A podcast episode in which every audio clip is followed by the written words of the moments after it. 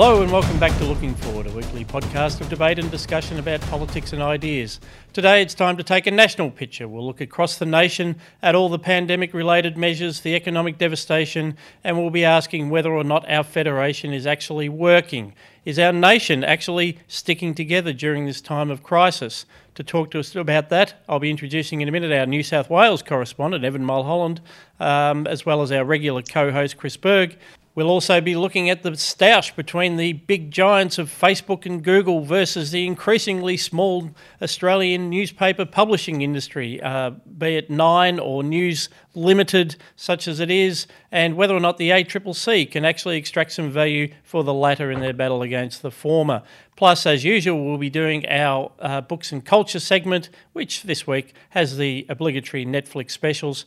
But uh, I do want to say, first of all, before I throw to my uh, fellow panelists, the IPA is a national organisation. It's never been more national. This is uh, we have members all over Australia, and we have staff all over Australia. You've heard in recent weeks Kian Hussey from WA, Daniel Wild from South Australia. As I mentioned, we'll also be having uh, Evan Mulholland from New South Wales.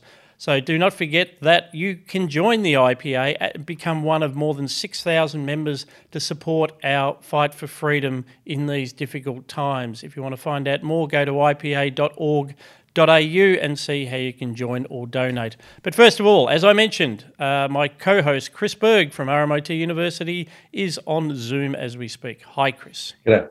G'day, Scott. How are you? Can I also introduce another bearded member of the IPA team, Evan Mulholland? Thanks for having me, Scott and Chris. Director of Communication at uh, the IPA. So, Chris, set it up for us. We'll be talking about uh, specific states, our international borders, state borders, but where do we actually start to untangle the mess in which we seem to have uh, found ourselves? That's right, Scott. And and um, Scott, you and I were talking over the course of the week, and last week we did a very Victoria-centric show because, of course, it's front of mind. But um, uh, there is national politics. There is uh, politics in other states as well, um, and it's particularly uh, vicious politics right now because it's very unclear how we are going to move from the incredibly closed border system to the a, to a more open inter, interstate border system that um, we all hope and enjoy, particularly by Christmas. So, all states except Western Australia are hoping to ease their border restrictions before Christmas. The Commonwealth's goal is to move away from hard borders to a hotspot model. So, if you live in a coronavirus hotspot, then you might be prevented from traveling across a state border. Now, I have some skepticism about how likely that is to function effectively, given what we've seen even in the hard border model. But nonetheless, that's the policy um, signed up to uh, uh, at least provisionally, and, and depending on the definition of what a hotspot is by all states except WA. Over the last week, couple of weeks, we've seen some really um, horrifying individual instances of the personal hardships that these hard borders can um, impose. Uh, now, of course, we would never compare what's happening with an election campaign to a significant hardship, but um, Scott Morrison has just been told in the last couple of days that he can't enter Queensland um, uh, for electoral campaigning purposes unless he spends 14 days in isolation. Um, uh, let's step back though. So there's lots of detail here. It's very confusing. The Prime Minister has suggested that the rules are very complex and sometimes confusing as well. But this is a resurgence of a sort of independent state model of policymaking um, where the states are on um, uh, have sovereign powers over their own borders in a way that we may not have seen before federation itself. So, Evan, I'd like to throw to you with as big a question as I as I can possibly design. Um, Evan, are you? Is the federation working? Is it is it in a better or worse situation? How do you think about this from a federation perspective? Um, yeah, there's a lot in that question, Chris. Um, I, as I, much as I could possibly squeeze into it, Evan. Yes. um, what I would say is that the federation uh, seems a, a, a, bit torn up, uh, not quite broken, but a bit torn up. I'm all for states having rights and states' rights being able to determine uh, their own policies. Um, the first part point I would make is that the Constitution clearly says uh, for the free exchange of, of, of, of, travel and commerce between states. Um, so that's the first thing. It's a constitutional right given to each Australian that they should be able to travel to each state. The second thing I would say is that the states are um, uh, determining what policy outcomes uh, they have, whether it be borders or lockdowns, but not bearing any of the economic responsibility. Uh, the federal government is spending 16 to 18% of GDP on the economic response of this pandemic, yet the states are only spending, on average, 2% of gross state product on their own coronavirus response. So they're, they're pulling the levers, um, if uh, one would say, on, uh, on borders, on lockdowns, on all the things uh, that uh, will cause the economic hardship and lead to the federal government having to uh, bear the economic responsibility for that and not the states. So I think if the states were wanting to do these policies, I do think a, a real, you know, fixed federation would have them bearing much more of the economic responsibility for that.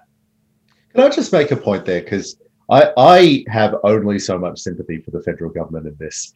Um, the history of our federation is the slow accumulation of power and financial control so that in in the commonwealth so that it is in this position that it has um, uh, no control but lots of responsibility. Now that to my mind is a deliberate choice of the commonwealth that put themselves in this situation. So if josh frydenberg obviously you know this isn't josh frydenberg isn't to blame for our federation's imbalances. But if Josh Frydenberg is looking at why he's carrying the can, well, that's because the Commonwealth government has wanted to carry the can for the last hundred years.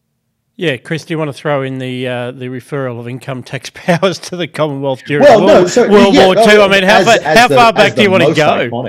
one, but also the the GST, the collection is done by the Commonwealth and distributed down to the states too. So it, it I, I understand that there's a problem, and I understand why Josh Frydenberg would be frustrated. But ultimately, in the Australian system, the um, states are sovereign in a way that they aren't in a non-federal system, and so they do have this power. And if it's meant that the Commonwealth government has suddenly ended up in a unprecedented pandemic, holding the water, that that's the Commonwealth's fault, Evan.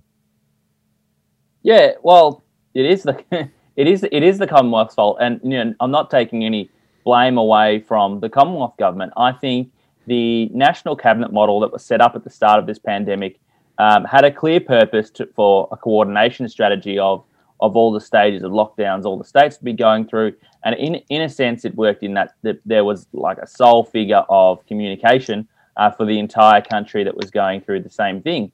But with that has come all of this uh, feedback from the Australian people. Um, for example, in the last week, Scott Morrison has had to make, the last two weeks, Scott Morrison has had to make clear in several press conferences that he does not have any power to override Daniel Andrews because people are flooding uh, federal members of parliament offices with queries and demanding that Scott Morrison be able to override um, the Premier of Victoria. Now, I think that they only have themselves to blame for that because they're the ones that have made this national cabinet model, made it seem like the Prime Minister has some sort of authority and decision making power over the states when clearly he doesn't. I mean, this this is what happens when the the nation forgets that it's a federation.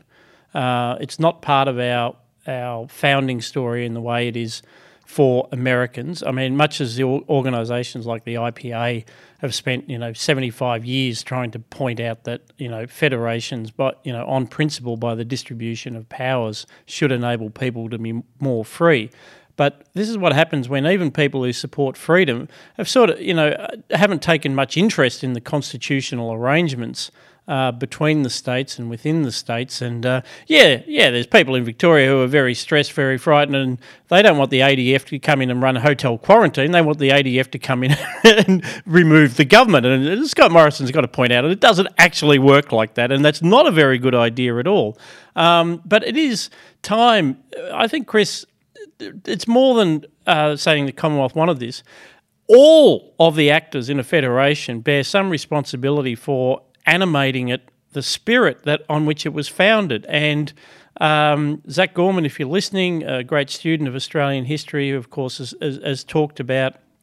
Uh, you know, it was a popular vote of the people in every state to assent to the Australian Constitution. And in, instead, what we're finding is uh, the premiers of the individual states have found it very politically convenient to jettison that. They're, they're taking the part, uh, not only the path of least resistance, they're almost exploiting the parochialism, uh, the fear that comes in a pandemic to, to take the most extreme measures. We're not talking about border controls. It's always been defaulting to these, the hardest of all possible borders. We now have a hard border for leaving the country, a hard border for coming back to the country because of the restrictions on, on quarantine, hard border with WA. We've seen it um, on the Queensland New South Wales border. Um, South Australian Victoria border was closed even to the border communities. You know, this this is just not making any sort of effort whatsoever, um, and uh, potentially this could stretch on for months. That's right. So I just want to. I just got one more observation about the the federation thing. I think it, for for a long time, for the last couple of decades, particularly as different governments downplayed the role of the federation, um, we have felt like a very unified country. And you wouldn't have said that we've got some interesting cultural differences across different states and regions and all that sort of thing. But we haven't thought of ourselves from a public policy perspective as particularly different or significant outside relatively marginal things like you know the Sydney lockdown, uh, lock, uh, sorry, um, late night lockouts versus the Melbourne late night lockout attempts, that sort of thing. It, has it, been a public policy thing, but I think now over the last six months, we're really starting to see as we separate out the the strength of and and I don't mean strength in a good way, just the strength and power of having a federation that has different geopolitical communities. Um, and I've never felt more distant in Victoria from um, New South Wales, which is functionally the same state, or I would have said so in 2019 when I would fly back and forth between Sydney and Melbourne constantly. Um, and then and then WA, which is functionally acting as its own independent country, and good for them um, at the moment. But but I, I think th- this is the resurgence, or at least this is a a new surge of um, uh, state identity that we're seeing in in a very visceral sense. Yeah, no, I, th- I, think that's right, Chris, and and it's it's fraying, I think, relationships at a uh, at a personal level. I mean, we've talked about the economy, but you know, all those sort of little jokes that you have about, you know, Noosa's a northern suburb of Melbourne, um, you know, the, the fly in, fly out workers from Perth, uh, the various economic refugees from South Australia that have settled in, in Melbourne uh, over the years, and the same with, with Tasmanians. Um, uh, the way that we see this great country of ours through through tourism, um, all of these personal connections being lost. Um, and and you wonder about the long term effects of that. I mean, it's never been a particularly mobile country in the way that that America historically was in terms of people moving for for work.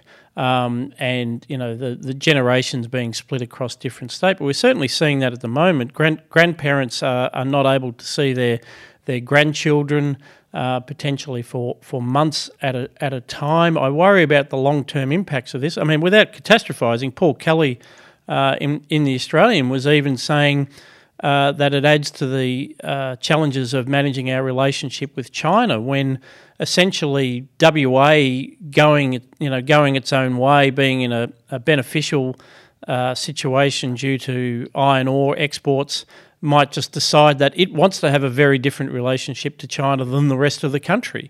Um, so there's all sorts of issues playing out here. Yeah, there is a practical poli- uh, sorry, a practical political impact of this, which is that the um, individual states become much more aware, the political classes in individual states become much more aware of the residual power that they have um, in relative to the Commonwealth government and relative to other states. Um, so I would not be surprised that the um, shadow of COVID and the shadow of these state lockdowns ends up in much more assertive state governments trying to hopefully my view would be this would be desirable claw back some of the controls that they've lost from the commonwealth so one of the things i just did want to point out too that of course all this is allegedly done on health grounds because as we've seen in every state um, all measures taken, uh, you know, on any on any basis are always alleged to be on health grounds. Now we've seen that story unravel in Victoria, where it's it's finally come out that the the curfews uh, in place uh, were nothing to do with the recommendations of the chief medical officer. Uh, I have two data points. One is. Uh, on my Twitter feed, Annastacia Palaszczuk has said, We think it's important to listen to the health experts. Their advice keeps Queensland safe. So we have this, you know, running behind the uh, the chief health officers uh, once again, um, even though uh, the chief health officer, Jeanette Young, uh, has said, I have given exemptions for people in entertainment and film because that is bringing a lot of money into this state. And can I say, we need every single dollar in our state. So much, so much for it being based on health advice. Um, I'm also fascinated to follow the uh, Clive Palmer's uh, perhaps quixotic uh, attempt to get WA to do something about its hard border, in the federal court hearings, uh, they actually called a variety of epidemiologists. Um, uh, when the federal government was a party to the case, they, they engaged uh, uh, Peter Collignon, who we've talked about on this show before, and he said that the um, there was no health basis for hard borders, uh, as did, uh, I think, actually the chief health officer of WA. So you know, all this this idea that uh, what they're doing is purely because of health advice is rubbish. Um, and the more and, and, needs to be exposed in all states as it has been in Victoria. I mean, in Queensland, the hot button political issue is that um, you know if you want to see your dying father, if you need emergency surgery, you can forget about getting into Queensland. But if you're an AFL footballer uh, or a film star, well, that's that's okay. You'll get a permit. And I note that um, Annastacia Palaszczuk, you know, is saying that you know she doesn't make the decisions. It's not my decision. It's the chief health officer's Yet she uh, found it right to commission half a million dollars worth of polling uh, at taxpayer expense uh, to ask people about what they thought about lockdowns and what they thought about the Queensland government's response. Um, so, in one sense, she's trying to take credit, saying she's going to keep the border secure, but at the same time, she's saying, "Well, that's not actually my decision to do that." Um, it's all a bit all over the place in terms of in terms of uh, the, the Queensland government. We're now at a stage where um, the idea that it's just about health advice can't hold true because it's really what we're talking about is public policy trade offs. And I don't mean trade offs in that economy versus health debate that we've had ad nauseum um, in Australia for the last six months. I mean the ability of governments to manage infections as they may or may not come through. So, what is happening now in Victoria is the revelation about how disastrous our contact tracing system was and how disastrous our quarantine system was. And so when the federal government tells us that they can't raise the cap on arrivals coming into Australia and by extension can't allow us to travel overseas just in case you know we decide to come back therefore putting more pressure on the cap what they're talking about is that they don't believe that they can quarantine effectively. They don't believe that they have the public policy capacity to manage an effective quarantine and contact tracing system. That's what they're talking about. Now that that's health advice in one sense, but really what we're talking about is public policy failure and admission of failure that you just they just don't think that they know how to do it. So so much of this and, and just, pandemic, and, and, just to just to put a dimension around that, Chris. Um, so the limits, uh, according to the ABC, until October 24, uh, even in New South Wales, uh, the it can it can take the grand total of 350 passenger arrivals a day. So two two plane loads per day is where they max out. Perth 525, Brisbane 500, Adelaide 500. Um, and you know, Mark Mark McGowan in WA is saying, "Oh, well, you know, everyone should transit through Christmas Island, which ha- happens to actually have, have uh, asylum seekers in it at the moment, or you know, there's proposals to, you know, everyone's got to come in back through a defence force base in in uh, the Northern Territory. And as the government's pointed out, well, it is actually a defence force base, not a quarantine facility. But, um, you know, these are very, very low numbers because, as you say, Chris, this inability to gear up and actually manage uh, that, that, that, uh, those returning Australians. It's basically an acceptance of failure that we are, as a country, incapable of managing the return of our own citizens. So we just won't let them return. Now, um, uh, I'm sure if we had Andrew Bushnell on, he'd be able to um, uh, provide a much more damning condemnation of what this tells us about sovereignty and citizenship. But from my mind, this this just shows a basic failure on behalf of a government to its citizens who are abroad for all sorts of reasons, um, uh, whether that's just better job opportunities or studying abroad or what have you. The fact that we won't let them back in the country or we will make it very challenging for them to get back in the country, I think is just it, it should not be accepted. But but this is this is the story of the, the uh, of COVID nineteen, isn't it? The government doing stuff that we do, doing so many things that we cannot and should not accept and it, it's barely been discussed, but the idea that we are not allowed to leave the country without permission from the government, well, that is, I mean, just put on any historical memory about, you know, other regimes that have done that themselves. Now, I haven't done a full analysis of this, but this is a relatively um, unique thing to Australia.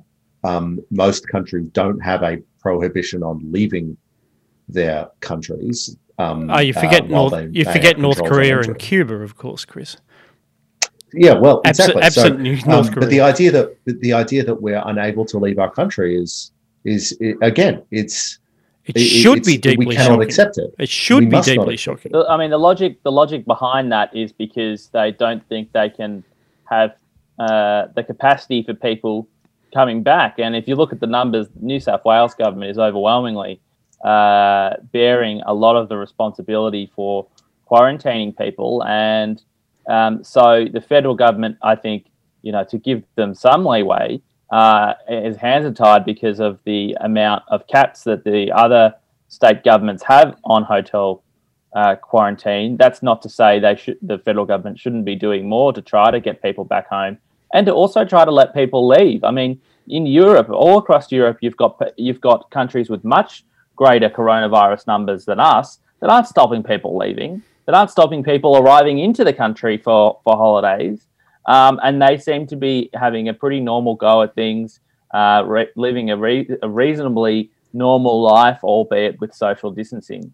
And I'll, I'll just touch on the point of, of, of, of New South Wales more broadly, because up here there, there's a lot of sort of community trust in in the government because it hasn't uh, beyond what uh, what was originally done, put in punitive measures, and its focus has been on opening up the economy. And when you've got, say, a, a contact tracing system that actually works really well, is able to keep on top of the cases um, and keep them at a relatively low number, there is trust from the people in the government that they are doing a good job at things. They don't need to mandate masks, but you know, if you go on public transport, you see people going around regularly with those kind of things. So compare that to Victoria, where the contact tracing system and the failures of public policy are clearly so bad that there is, you know, a form of resentment uh, from Victorians, a visceral resentment from Victorians in the way that the that that government has managed the, this crisis. And um, when you look at to the other states, you know, I think you know the management of the WA by the WA government, for example, and the fact that they are living reasonably normal lives, create does create a you know state patriotism that you might not see in other states. I, I, I want to just touch on um, the contact tracing failure. I remember in March, April, May, June, um, when Australia looked like it was doing pretty well.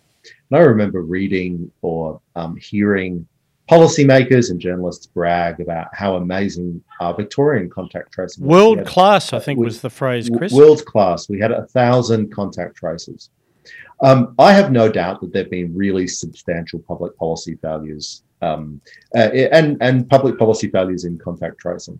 But uh, I, I can't help but also think that a lot of this was just the the the lack of circumstances. So the um, Victorian government absolutely stuffed up quarantine. They absolutely failed to um, uh, ensure that contact tracing was the world class that they were bragging about, and the idea that we're only now getting around to reforming the contact tracing system thing, I think, is absolutely disgraceful. But I think when we do the final reckoning, we'll never do a final reckoning, but when we do a an attempt at looking back at this crisis, I think we will think, and we will realize that um, which countries were hit hardest was more of a function of luck than um, than than we want to impose now. So WA has done really really well, but WA had very very few cases. New, New Zealand has done very very well.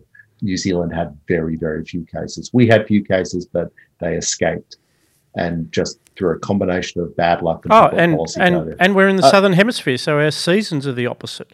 So, so when, when numbers yeah. were out of control in Europe, it was wintertime. Yeah, so I, I, I, do think that so much of this is about luck, and in the in the reckoning that we will have to do in coming years, I, I think it'll be important for us to to to not make this all about the policymakers as as damning as I am of, of the choices that Daniel uh, Andrews. I'll, I'll, I'll, just disagree with you slightly on the contact tracing, just in terms of a Victorian versus New South Wales uh, context. Um, in, in Victoria, um, the IT systems there, or anyone close to the Victorian Public Service, will tell you that the IT system is woeful, particularly in the Department of Health and Human Services. And all that in regards to contact tracing has to connect to all the GPs. This is why they end up using pen and paper as well as a fax machine. In New South Wales, you know, um, this would be sort of six, seven years ago now. They, you know, upgraded all of the back end IT systems and got some of the best people uh, in the IT world to come help them with that uh, to create the Service New South Wales model. So everyone in the state has this Service New South Wales app. You've got your driver's license. You've got every interaction you have with the state government you can do through that app. And I'll give you one example of where the, New South Wales government is really streaks ahead. And I think it's been able to help with their contact tracing. But this is one different example in, in that in Victoria, the permit system, you have to like download a Word document uh, basically from a link uh, yes. and then send it back in and print it out, make a copy. You print it, you print it out, you sign it, you scan it, you, you send it back. Yeah. And not everyone has a printer and a scanner. In New South Wales, when they had to set up the Albury Wodonga permit uh, system when the border closed, they had that up and running and on the app within about 24 hours, and you could you could uh, process it from the app. Um, so it, I think that shows how like far ahead in terms of the digital age that New South Wales is. And I think that's helped with all all their other sort of contact tracing and pandemic response.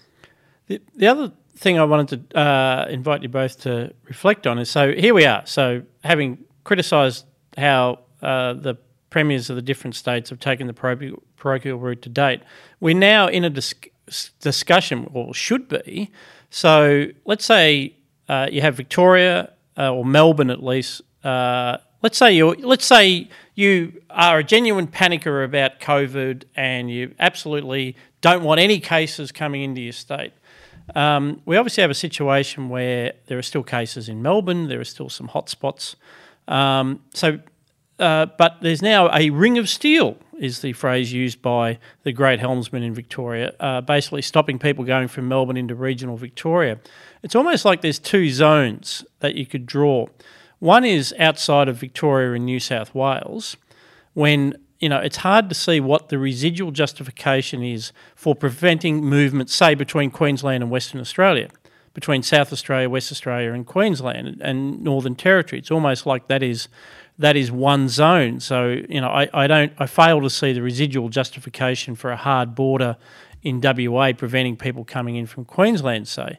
Um, and then to step back a bit at a slightly higher level of risk, um, Victoria and New South Wales, the state border is not the issue.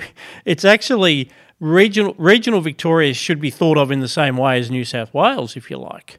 Um, because this is the absurdity that we've only finally lifted restrictions in regional Victoria, including in towns where they've never had a case, including in entire municipalities where they've where they've never had a case um, and certainly no cases at the moment. So um, even even for those who believe that you know the the borders should be pretty hard, yeah, just so many of the justifications are just falling away. But there's still no and movement.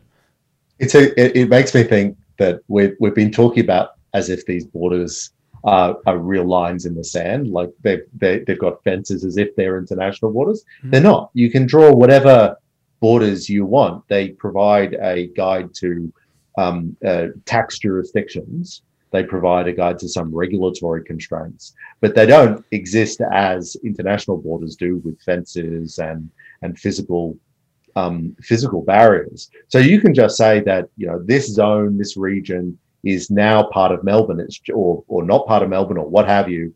This is now in New South Wales for the purposes of COVID. All we're talking about is where the police cars set up. That's that's yeah. that is what we're talking about. Um, we're not talking about any really clear physical barriers apart from those that exist in nature, like um, New yeah. South Wales, Victoria. And yeah, well, and, and as we've seen in, in Melbourne, where uh, you know the, the, the radial nature of, of Melbourne, um, but you know, ten percent of Geelong's working population um, pre-COVID, you know, work, worked in Melbourne. So you know, very close connection to Geelong. But Geelong is part of regional Victoria, whereas the Mornington Peninsula is counted as part of Melbourne. Uh, even though, especially you know, down in, in the back end of the morning Mornington Peninsula, it's you know, it's it's it's, it's rural, it's small blocks. Um, and they're, they're looking at Geelong, well, saying, why, why, can, why can you go for a counter meal in Geelong?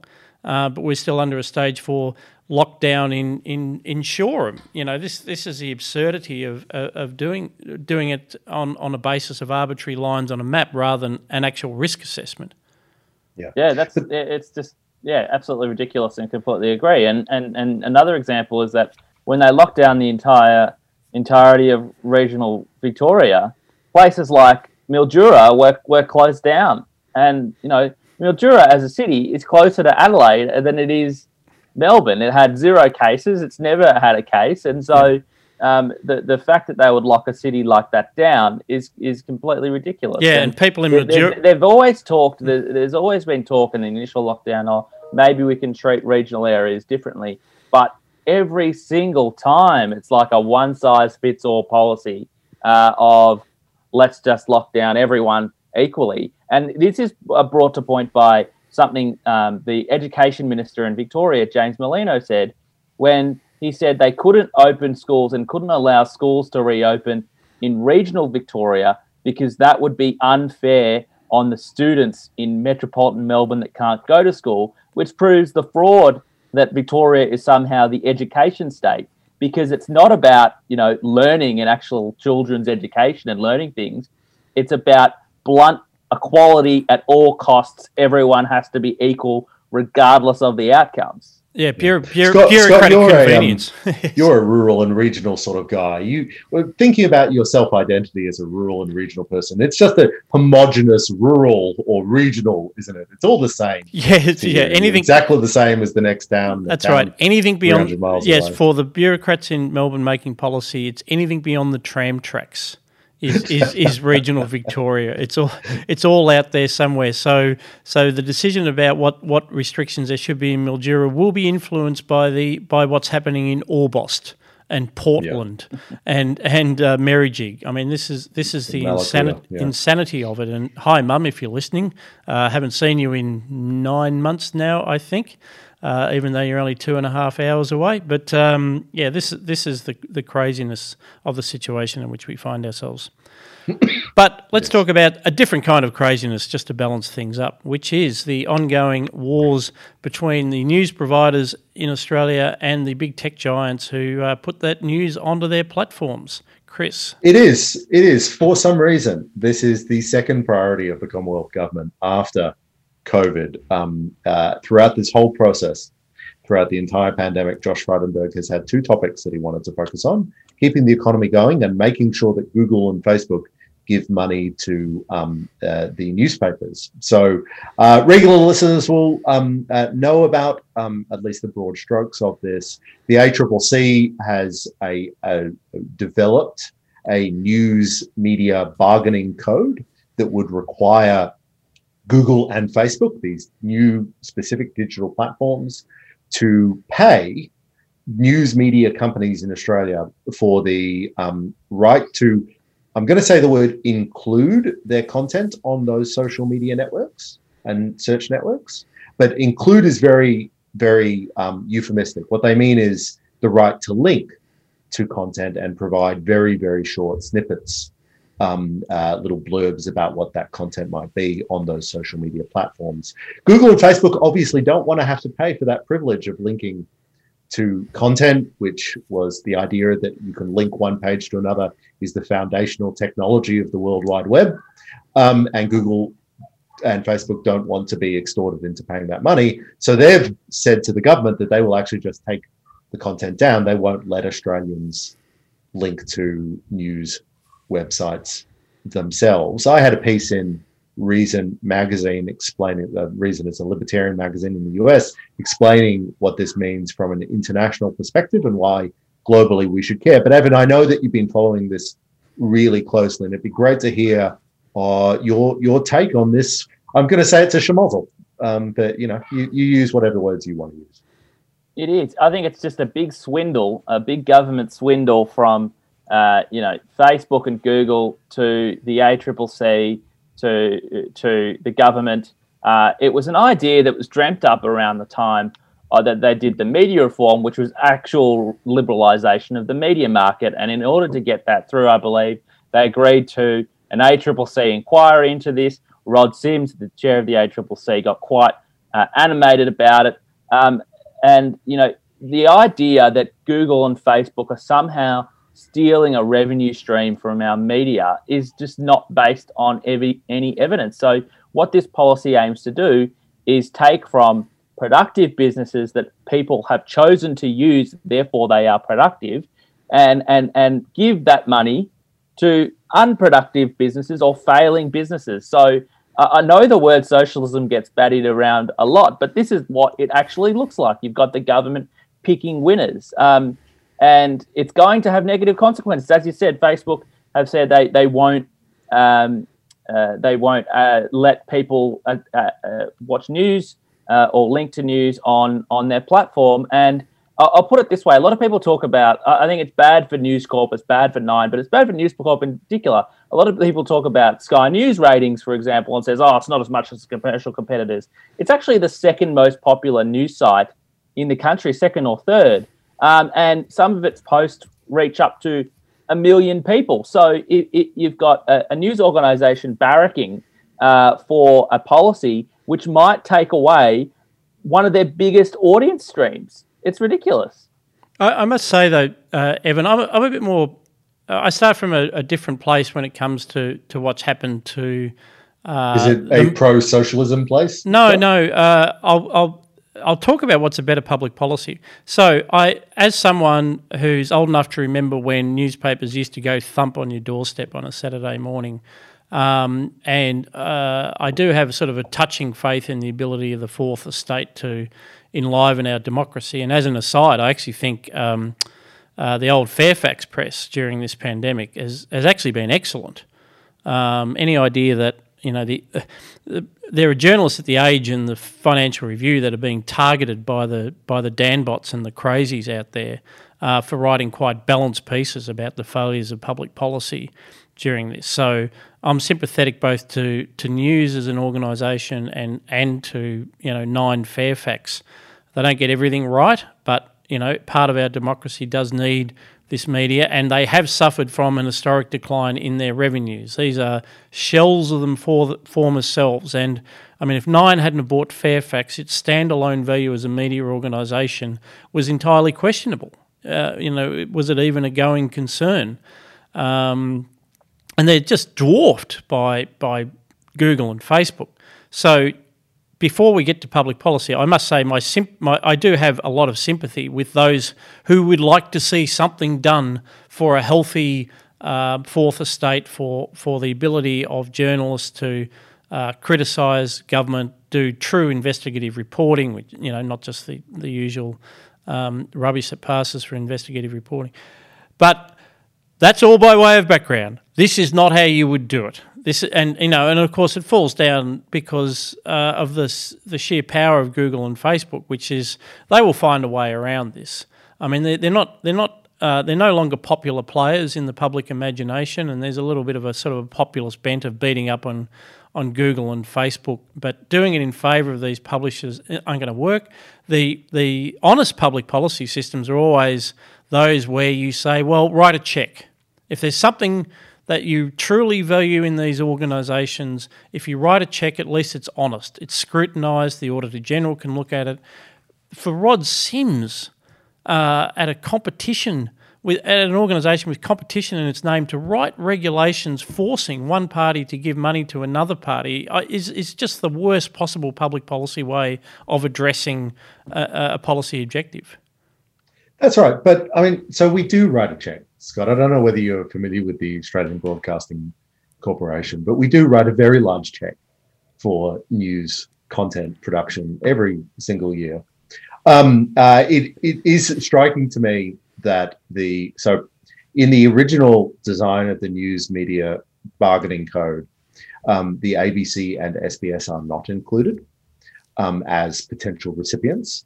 There's a strong possibility that they would be included in any final legislation that passes the parliament because the Greens have particularly said that their support for this policy will be dependent on allowing the ABC and SBS to benefit from it as well. The upshot being that if the policy goes through with Green support, the coalition government will end up funding more money through tax, through a new tax. This is a new tax, through a new tax to the public broadcasting system, which I think is just layering ironies upon ironies. I mean, there, there are so many strange things. Of course, News Limited, um, and I have a lot of um, uh, a, a, a, lot of love for News Limited in many ways. But News Limited is a American company, and um, Google and Facebook are American companies. And when I was writing the piece up for Reason Magazine, I couldn't help but think that what's happening here is a regional war between three very, very large American companies, seeing a weak political system that might be able to um, uh, uh, have their proxy war about um, uh, about news bargaining and the relationship between the internet and the traditional press, that they would then go and take those lessons to other weak jurisdictions and politically weak territories. Now, I think that's a terrible way to think of Australia, but I, I just looking at this policy, it's very hard to which, um, have anything which increases which increases the risk of a lose lose outcome.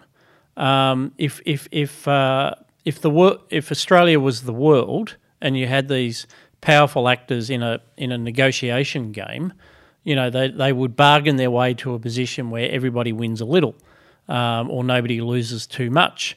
Um, but when the stakes for Google and Facebook are that a precedent would be set for every other world jurisdiction, then they will beggar thy neighbour. They will find a way. Uh, they will they will block links. They will they will work out a way so that these news organisations do not require uh, do not receive one cent, even if it pisses off uh, local consumers because the bigger game for them is what it means for the rest of the world. And well, do, the thing is, um, the thing is, sorry, go on. Oh, you know, do uh, does the government get involved in, on the basis of uh, the amount of links that are shown? Do they get involved if I send you, Scott, a link to a news.com article uh, because I've shared a link to that platform on uh, Google or on Gmail. And I think the fact that you've got Rod Sims, the chair of the ACCC, an unelected bureaucrat, putting out statements in response to ongoing machinations by Google and Facebook, I think is really, really bad for our democracy. It's not the way our democratic institutions should work. And and to highlight Chris's point, I think this would be a terrible move if the government would, were to give money to the ABC and SBS particularly as ABC highlights itself and likes to uh, pride itself on being independent uh, from commercial interests. This would mean that the commercial uh, viability of Google and Facebook is, has a direct uh, correlation with a revenue stream that they get. So it would be an in part commercialization of the ABC. And if we're going to do that, just make the ABC a private uh, media organization anyway. That you know they would be best to do that rather than to play around with you know new taxes and and this swindle between you know large companies and large bureaucracies. if the news companies are so frustrated that people are linking to their websites on these social media networks, they have the power to prevent them from doing so. So Facebook could, oh sorry, um, uh, Fairfax or News Limited, nine newspapers, sorry, could easily put code on their website that says if a visit comes from Facebook, it is blocked. You can easily, easily prevent Google from spidering your website and getting the links to present by um, I think it's just a robot.txt or something like that. It, you put on the um, uh, in the file system of your website itself. It is actually really, really easy to do. They this is a two-way street. But what's what is happening, in fact, and the reason that those companies don't want to do that is because they actually get a huge amount of traffic from Facebook and Google. That would be a devastating blow to their social media presence. They just also want money. They just they just want money. I mean, I, like I, I have competitors in this world. I want money too, but I don't go to the government just asking for the government just to take money from them and give it to me instead. And and it, it is as it is as simple and despicable as that as a policy. No, well said, Chris, and I'm, I'm sure this is a, a topic we'll return to, at least if you have anything to do with it. I'm still just really angry about it. So. Yeah, yeah, I'm getting, I'm getting that impression. And, uh, and there are big stakes for companies uh, that, as we say, that we do actually care about, and we do care about news. Uh, but we have come to that part of the show, which is where our books and culture segment, where we talk about what we've been reading, watching, and listening to. Uh, Chris, what do you have? So I have been watching the Netflix, the next Netflix major series called Away, starring Hilary Swank. Um, Scott, I've expressed enthusiasm in the past on this show for stories about sad people in space. This is another story about a sad group of people in space. Oh, what was that Brad Brad the, Pitt one where he's going off to find the Martian. Well, he's not that sad. No, no, no, no, no. Oh, Brad, sorry, you, you Brad mean, Pitt. Um, he's got to go to bloody, Astra. He's got to go to Pluto to find his dad. Yeah, so they can work, work out some dad issues. Interstellar. Yeah. There's, there's just a lot of sad people in space. So I'm I'm a huge fan of that subgenre. Um, this is not a bad entry. Um, this is uh, so so the the plot very briefly is um, a group of astronauts, an international cohort of astronauts, um, uh, an American, a Russian, an Indian, um, uh, a Chinese, and someone else um, person uh, are, are a part of an international group that are flying to Mars to become the first person to land on Mars. Um, there's a little bit of interesting geopolitical overlays. Um, the Chinese astronaut, she will be the first person to step on um, Mars, which is obviously an agreement, but the leader of the mission is American, played by Hilary Swank. Um, most of the um, most of the story is set on either the spaceship or on um, uh, back on Earth, so they don't spend a lot of time on Mars. That happens. Um, spoiler at the end of the show. They don't all die. These shows don't tend to end with just a flaming ball, um, uh, which you know, which would which would be a new spin on the thing.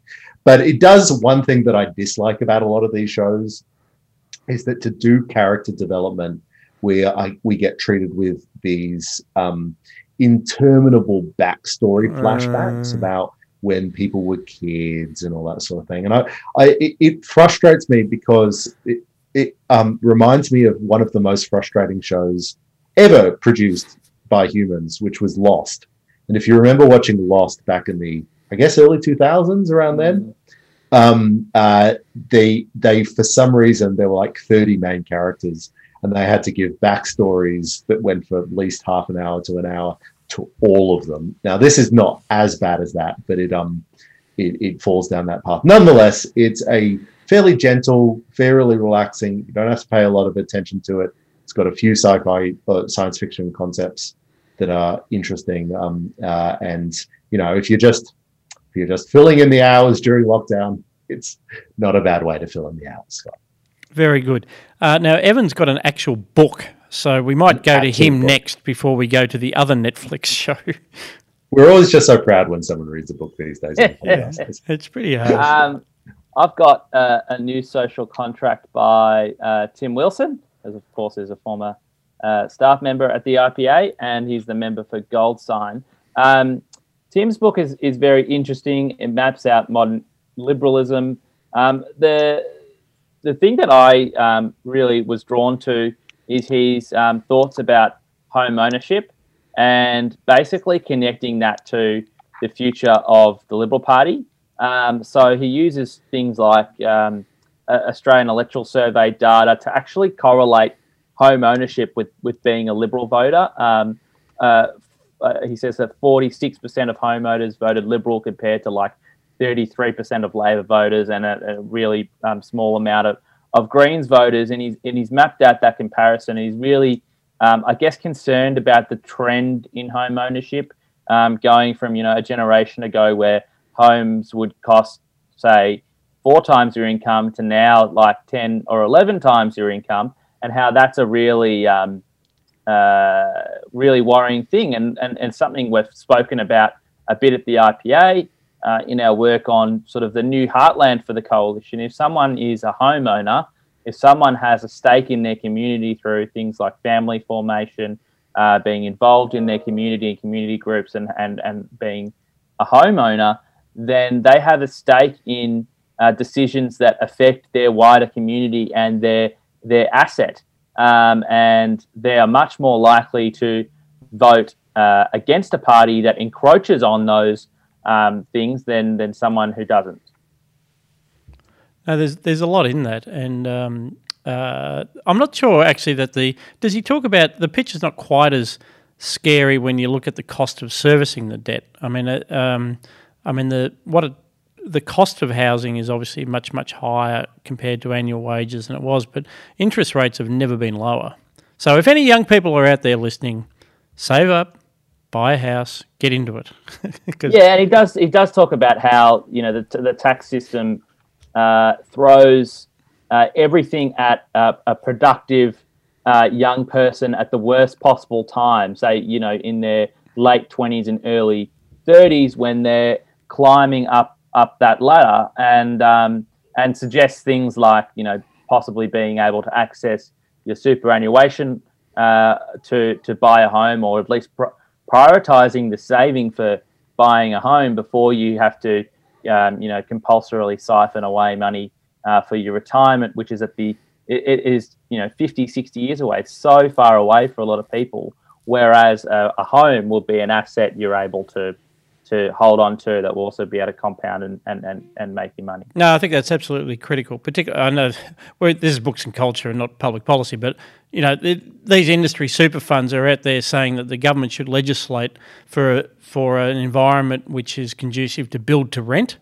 So it's essentially they're confiscating the savings of young people who are trying to start lives, start families so that it can be managed by these um, uh, fat cats in industry super funds based out of Melbourne, who will then go and build blocks of apartments to rent it back to those very same people. I mean, that's, that's got to be the most absurd public policy um, uh, idea that I've ever heard because it's just, you know, because they're clipping the ticket all the way through. So um, I'm not sure Tim actually said any of that, but anyway, that's that's the framework that I put it through. So you would recommend this book, Evan?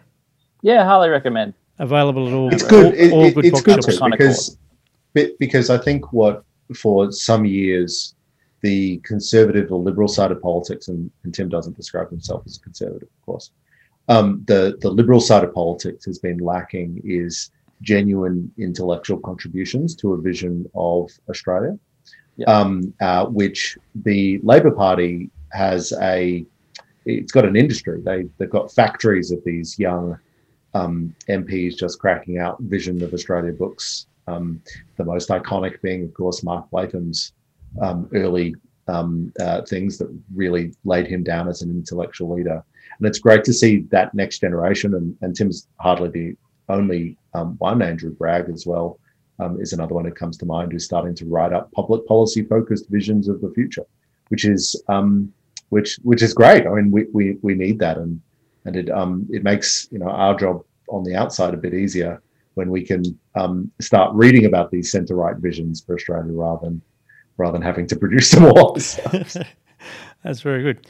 Um, so we'll provide a link to that in the show notes. Um, my uh, contribution to this segment is I'm thinking of ending things, which is uh, another Charlie Kaufman production on Netflix. I was a little bit excited about it because uh, um, being John Malkovich uh, is one of my favourite films. Uh, Kaufman's renowned for um, uh, it uh, producing films that are a little bit sort of surreal, make you make you think a little bit. Um, it's uh, what do they say? It's almost sort of um, middlebrow high art or, or something like that. Um, and uh, and I re- and I did recently watch another one of his films, which was uh, the 2005 uh, Synecdoche, uh, New York. Uh, or sort of Synecdoche, but apparently you say Synecdoche. Yeah, I've always called it Synecdoche. Yeah, yeah, yeah, yeah. No, it's even worse. and that was pretty good. So I had high hopes for this one. Um, uh, but I'm thinking of ending things was about how I felt about 20 minutes into the movie uh, at the end of an interminable car ride. There's about three more. There's, there's another interminable car ride during the movie.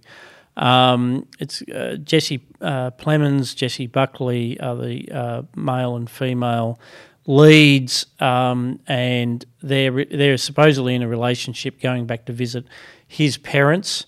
Um, but everything's sort of shifting all the time. You know, uh, she gets called by different names.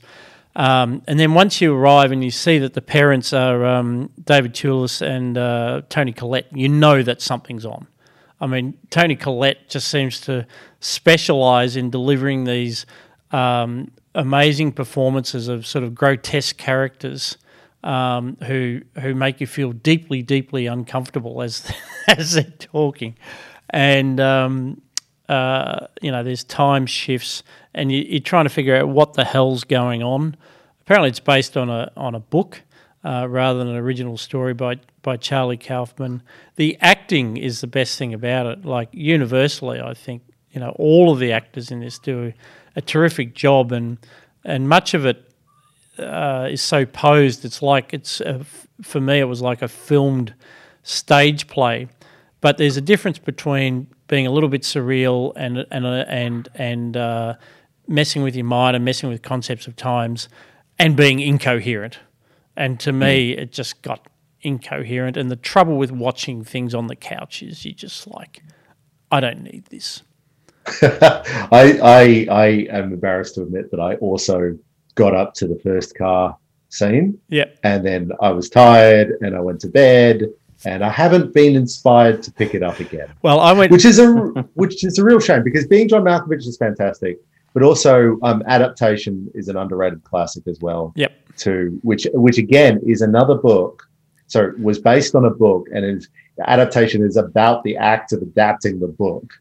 Um, and just destroying the coherence of the book and how how hard it is to adapt the book. So it's actually it's much more clever, and I think was it Anna Anomalisa was on? yeah, that's him as well. Yeah, I, I, didn't. Which I thought uh, it was a bit disappointing in that sense as well. But um, you know, I liked his old stuff better than his new stuff, as um, as, as the band used to say. Indeed, uh, very good. So uh, we'll put a link to that, and uh, yeah, maybe if you take four or five goes at it, you will get through this one. Uh, fans of Charlie Kaufman will, will watch praise indeed. I, I, fa- I, I fast forwarded through the second car ride. Uh, that's the only way I could get to the end of the movie, which was completely incoherent. Um, it was it was m- like the third act of 2001, but not as impressive visually. Yeah. Um, so, suddenly they're just in, in a bedroom. They're just standing there. I just re- yeah yeah. No, there you go. Uh, there's a ballet scene. Go figure. It's actually a beautiful ballet scene with stand-ins for the two leads who look vaguely yeah. similar. So I don't know what's going on. You have been listening to Looking Forward. Uh, I've been Scott Hargreaves, editor of the IPA Review. Uh, I'd like to say a big thank you to my co host, Chris Berg from RMIT University. Thanks, Scott. Evan Mulholland, Director of Communications at the IPA. Thanks, Scott. To everyone listening and watching, don't forget this is a production of the Institute of Public Affairs. You can go to our website to see how to join or donate. If you're listening to this on a podcast platform, this is your opportunity for a five star review uh, to let and tell all your friends about looking forward um, because we want we have a message and we want to get it out there uh, and we want to be able to talk about our great research with as many people as possible. Well, big thank you also to Josh in the control room. We'll be back with more looking forward next week.